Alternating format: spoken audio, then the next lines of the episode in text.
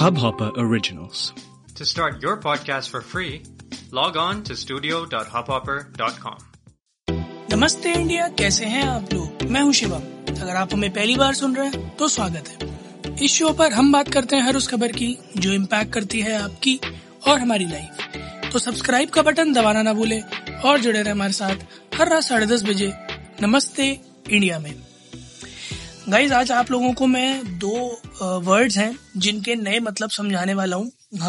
एक है बेट B E T और दूसरा है oats O A T S तो राजीव बजाज जी, जो कि बजाज ऑटो के मैनेजिंग डायरेक्टर हैं, उन्होंने एक प्रेस कॉन्फ्रेंस को एड्रेस करते हुए कल, जहाँ वो पल्सर टू फिफ्टी का if I am not wrong जी हाँ पल्सर टू फिफ्टी का इनाग्रेशन था, और उसके साथ साथ पल्सर ने जहाँ 20 साल भी अपने पूरे कर लिए थे, उसकी जो ये लॉन्च इवेंट था, उसमें जब पूछा गया थोड़ा सा इलेक्ट्रॉनिक व्हीकल्स के बारे में तो उसमें ये दो डेफिनेशन उन्होंने भेजी। पहली है बीईटी जिसका मतलब है बजाज ऑटो एनफील्ड और TVS Motor Company Enfield Royal Enfield और दूसरी उन्होंने भेजी, जो थी oats Ola Electric Ather Energy Torq Motors और स्मार्टी तो असल में ये बहुत एविडेंट है कि ईवी मार्केट जो है वो एकदम से तूल पकड़ा हुआ है और ऑलमोस्ट हर दूसरी कंपनी ईवी मार्केट में जो ऑटोमोबाइल से रिलेटेड है हर दूसरी कंपनी ईवी मार्केट में कैसे ना कैसे कर कर बस आने की चेष्टा कर रही है। और ऐसे में अगर आप एक जो है इतनी लेगेसी बाइक जो है पल, बजाज पल्सर उसका एक नया वर्जन 250 सेगमेंट में लेकर आते हो 250 सीसी में और उनसे पूछते हो कि अब आपका क्या सोचना है इलेक्ट्रॉनिक के बारे में?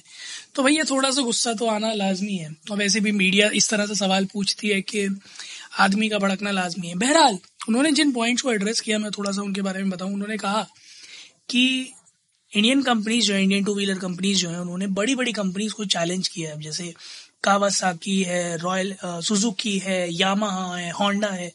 ये भी जापानीज कंपनीज़ जो है इंडियन मार्केट में अपनी बड़ी पकड़ बनाने की कोशिश कर रही थी टू व्हीलर सेगमेंट में, डेढ़ सौ सीसी स्पेशली और वहाँ पर बजाज एनफील्ड और टीवीएस ने काफ़ी अच्छा यू नो कंपटीशन दिया। इनफैक्ट स्टार्ट जो बताते हैं कि तकरीबन सत्तर पचहत्तर परसेंट मार्केट कैप्चर्ड है इन तीनों कंपनीज़ से ही। सो एक बार को प्राइस परफॉर्मेंस की तरफ़ नहीं जाते हैं बट इंडिया का जिस तरह का मार्केट है, जिस तरह का पसंद इंडियन मार्केट में है उसमें ऑफ़ कोर्स प्रीमियम बाइक्स या स्पोर्ट बाइक्स 150 सीसी सेगमेंट में जो कॉस्टली पड़ जाती है तो लोग लेना पसंद नहीं करते हैं। तो of course Hero Bajaj Royal Enfield TVS इन्हीं सब की बाइक्स आप लेकर घूमते हो फिर।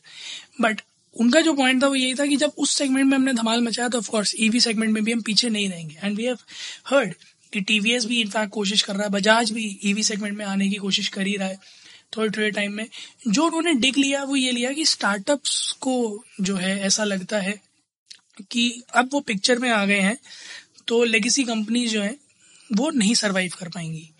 बट उन्होंने ये कहा कि हम पहले भी तैयार थे, हम आज भी तैयार है और चैंपियंस का जो ब्रेकफास्ट होता है, वो होता है ओट्स खुद को चैंपियन बताते हैं उन्होंने ये कहा कि BET are champions and champions का जो ब्रेकफास्ट होता है, वो होता है ओट्स तो पूरी पूरी तरह से एक तीर उन्होंने दागा। जितनी भी ये स्टार्टअप इलेक्ट्रिक व्हीकल कंपनीज़ हैं, उनकी तरफ़ कि अगर आप लोगों को ये लगता है कि आप अचानक से कहीं से निकल आएँगे और मार्केट कैप्चर कर लेंगे तो नहीं। लोगों का भरोसा हमारे साथ है, लोगों की दुआएँ हमारे साथ हैं। लोगों को पता है कि लेगेसी कंपनीज़ भरोसा का प्रोडक्ट बनाती हैं हमेशा से और वो बनाएँगी। बात करूँ अगर मैं इस ओट्स की, ओला इथर टॉर्क और स्मार्टी। तो स्मार्टी स्पेशली अभी तक थ्री व्हीलर सेगमेंट में ज़्यादा पॉपुलर है। थोड़ा बैंगलोर की साइड में या फिर मुंबई साइड में। तो उधर की तरफ़ ज़्यादा निकल कर आया। पूरे इंडिया में अभी तक उनका बोलबाला नहीं आया। बट हाँ थ्री व्हीलर सेगमेंट में they have done a pretty decent job Ather of course काफ़ी हद तक देखने को मिलता है। हमने जब ओला के बारे में ओला एस वन और एस वन प्रो का बनाया था तो और इलेक्ट्रिक व्हीकल्स उसका कंपैरिजन भी बनाया था। उसमें हमने बात भी की थी। और कंपनीज़ जो इस सेगमेंट में आने की कोशिश कर रही है, वो क्या क्या लेकर आ रही है प्लेट पर। टॉक की अगर मैं बात करूँ तो उनके बारे में भी, उनका भी कुछ कुछ परफॉर्मेंस डिसेंट है, वो भी मार्केट में एक अपनी अच्छी वैल्यू बनाने की कोशिश कर रहे हैं। राजीव जी ने यह भी कहा कि एथर के प्रति उनके बहुत ज़्यादा रिस्पेक्ट है, क्योंकि वो एकदम से जैसे नेपोटिज्म का प्रोडक्ट भी नहीं है, बाहर से आके अपनी पहचान बनाने की कोशिश कर रहे हैं ऑल टुगेदर और टॉर्क के लिए भी उन्होंने कहा कि पुणे में जिस तरह से वो लोग काम कर रहे हैं थ्री व्हीलर में भी या फिर जो है स्मार्टी भी कर रहे हैं थ्री व्हीलर में तो they are doing a pretty decent job Ola पर उनके थोड़े निशाने ज़्यादा तगड़े थे कि उन्होंने कहा कि भैया देखो ऐसा है, आपने प्री बुकिंग के नाम पर कह दिया कि ग्यारह सौ करोड़ रुपए से ज़्यादा की प्री बुकिंग आ गई, आप पे दो दिन के अंदर सितंबर सितंबर की और सारा कर्म खाली हो गया, ठीक है? अब आपने ये कहा कि आपने अभी तक टेस्ट राइड भी नहीं दी है, आपकी फैक्ट्री का सेटअप भी ढंग का नहीं है। आपने अक्टूबर में डिलीवरीज प्रॉमिस की थी बट अभी तक वो भी नहीं हो पा रहा। फिर आपने एक रेंज दे दी अक्टूबर से जनवरी 2022 तक की। तो आपका तो कहानी हमें समझ में ही नहीं आ रही है कि चल क्या रहा है। अब जैसे आप बात करो कि अगर अगर सही टर्म्स में देखा जाए तो एक्चुअली में ओला की साइड से अभी तक कुछ भी ऐसा निकल कर नहीं आया है, जो एक सॉलिड प्रूफ हो कि ओला इलेक्ट्रिक के स्कूटर्स कब तक मार्केट में आएँगे। मैंने थोड़ी सी रिसर्च करी, देखा, एक दो लोगों ने वीडियो वीडियो बना रखे हैं टेस्टिंग के बट वो कहीं से कहीं तक पूरी तरह से ओला स्कूटर्स की ऑथेंटिसिटी क्लेम नहीं करते हैं। पहला। दूसरा of course October promise delivery थी बट अभी तक कहीं भी, कहीं से दूर दूर तक मैंने किसी को नहीं सुना कि किसी के पास ओला इलेक्ट्रिक का scooter S one S one pro कुछ भी अभी तक डिलीवर हुआ हो।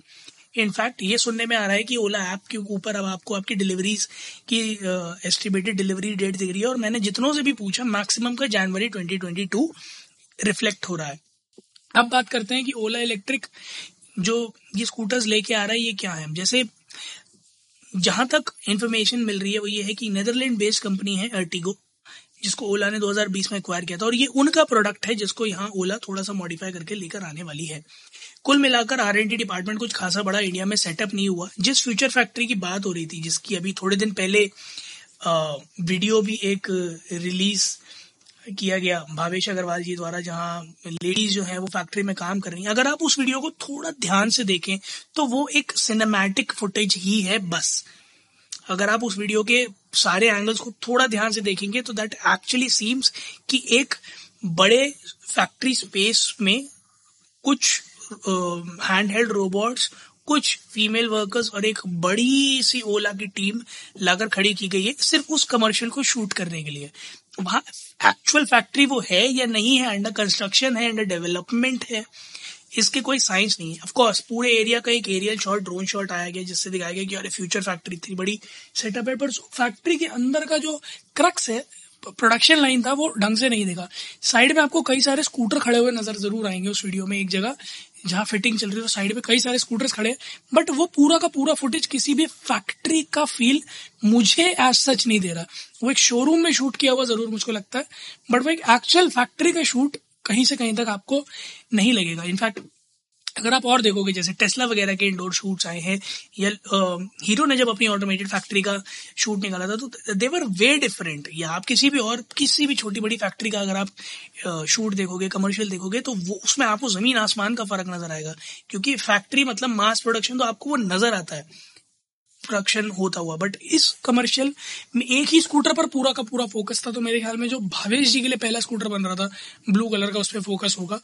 बट वो भी ब्लू कलर का नहीं बना, वो भी येलो कलर का बना, क्योंकि थोड़े ही दिन बाद पहला जो हाइपर चार्जर था हैदराबाद में, जैसा कि समझ में आ रहा है, बेंगलुरु में, माफ़ कीजिएगा ओला कैंपस के अंदर, वहाँ पर लगा। और उस पर उन्होंने उसको चार्ज करते हुए नज़र दिखाया भी। हाइपर चार्जर के बारे में भी अगर मैं थोड़ी सी बात करूँ तो ओला ने ये कहा था कि जो है 400 किलोमीटर कुछ का मतलब 400 आठ कुछ शहरों में जो है लगाएँगे और बहुत बड़ा प्रॉमिस किया हुआ था ओला इलेक्ट्रिक ने कि इतने सारे हाइपर चार्जर्स लगा देंगे। कहने की बात है कि अट्ठारह मिनट में पचास परसेंट चार्जिंग होगी और उससे पचहत्तर किलोमीटर का प्रॉमिस होगा। बट अभी तक सिर्फ़ एक हाइपर चार्जर है। तो मेरा कहने का सिर्फ़ मतलब इतना सा है कि अगर आप एक इस तरह का जो है वर्ल्ड इंडिया का सबसे डेंस अगर कहते हो कि इलेक्ट्रिक सिस्टम बनाओगे, मैं ये नहीं कहता कि ओवरनाइट बनेगा बट आपके प्रिपरेशन और आपके ऑन ग्राउंड रियलिटी अभी दूर दूर तक कहीं मैच नहीं करती है। दैट्स फॉर श्योर क्योंकि दूर, मुझे कहीं दूर दूर तक कोई ऐसा नज़र नहीं आता। आपका plan of plan in action या एग्जीक्यूशन में, जो कि इस बात को इंश्योर कर रहा हो कि आपके स्कूटर्स जब ऑन रोड लैंड करेंगे, तब उनके लिए चार्जिंग पॉइंट सफिशिएंटली अवेलेबल होंगे लोगों के पास। आपने ऑफ़ कोर्स उसकी जो पेमेंट डेडलाइंस है, वो बढ़ाकर दस नवंबर तक की कर दी हैं।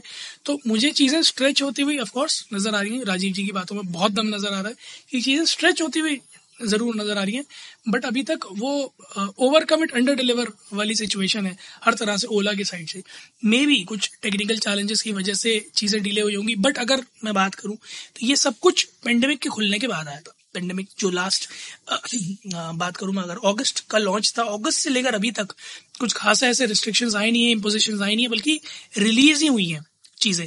तो उसको लेकर आप ये नहीं कह सकते मतलब एक्सक्यूजेस लाना बिल्कुल ही बेबुनियाद होगा। प्लस अगर सिलिकॉन शॉर्टेज की वजह से ये रुक रहा है तो आई डोंट थिंक कि इतना कहीं बड़ा हिंड्रेंस है इसमें। But I seriously like to know from Ola side कि अक्टूबर खत्म होने वाला है डिलीवरीज कहाँ है? फॉर श्योर आप लोग भी जानने वाले होंगे, जिन लोगों ने भी आप लोगों ने बुक किया होगा अगर आप लोगों ने इस स्कूटर को बुक किया था, महज पाँच सौ रुपए में तो आप लोग भी जाए इंडिया अंडर स्कोर नमस्ते पर ट्विटर और इंस्टाग्राम पर हमें बताएँ कि आप लोगों के ओला ऐप में क्या आ रहा है। और अगर आप लोगों की ओला एग्जीक्यूटिव से बात हुई हो कस्टमर केयर एग्जीक्यूटिव से बात हुई हो या इलेक्ट्रिक पर, आपने अपने कोई सपोर्ट टिकट रेज किया और उनका कोई रिस्पॉन्स आया हो कि कब तक डिलीवरी मिलेगी कब तक पूरे होंगे ये बातें? अगर कुछ भी आपको पता चला तो हमारे साथ शेयर करें। We love to hear that उम्मीद है आप लोगों को आज का एपिसोड पसंद आया होगा। तो जल्दी से सब्सक्राइब का बटन दबाइए और जुड़िए हमारे साथ हर रात साढ़े दस बजे सुनने के लिए ऐसी कुछ इन्फॉर्मेटिव खबरें। तब तक के लिए नमस्ते इंडिया।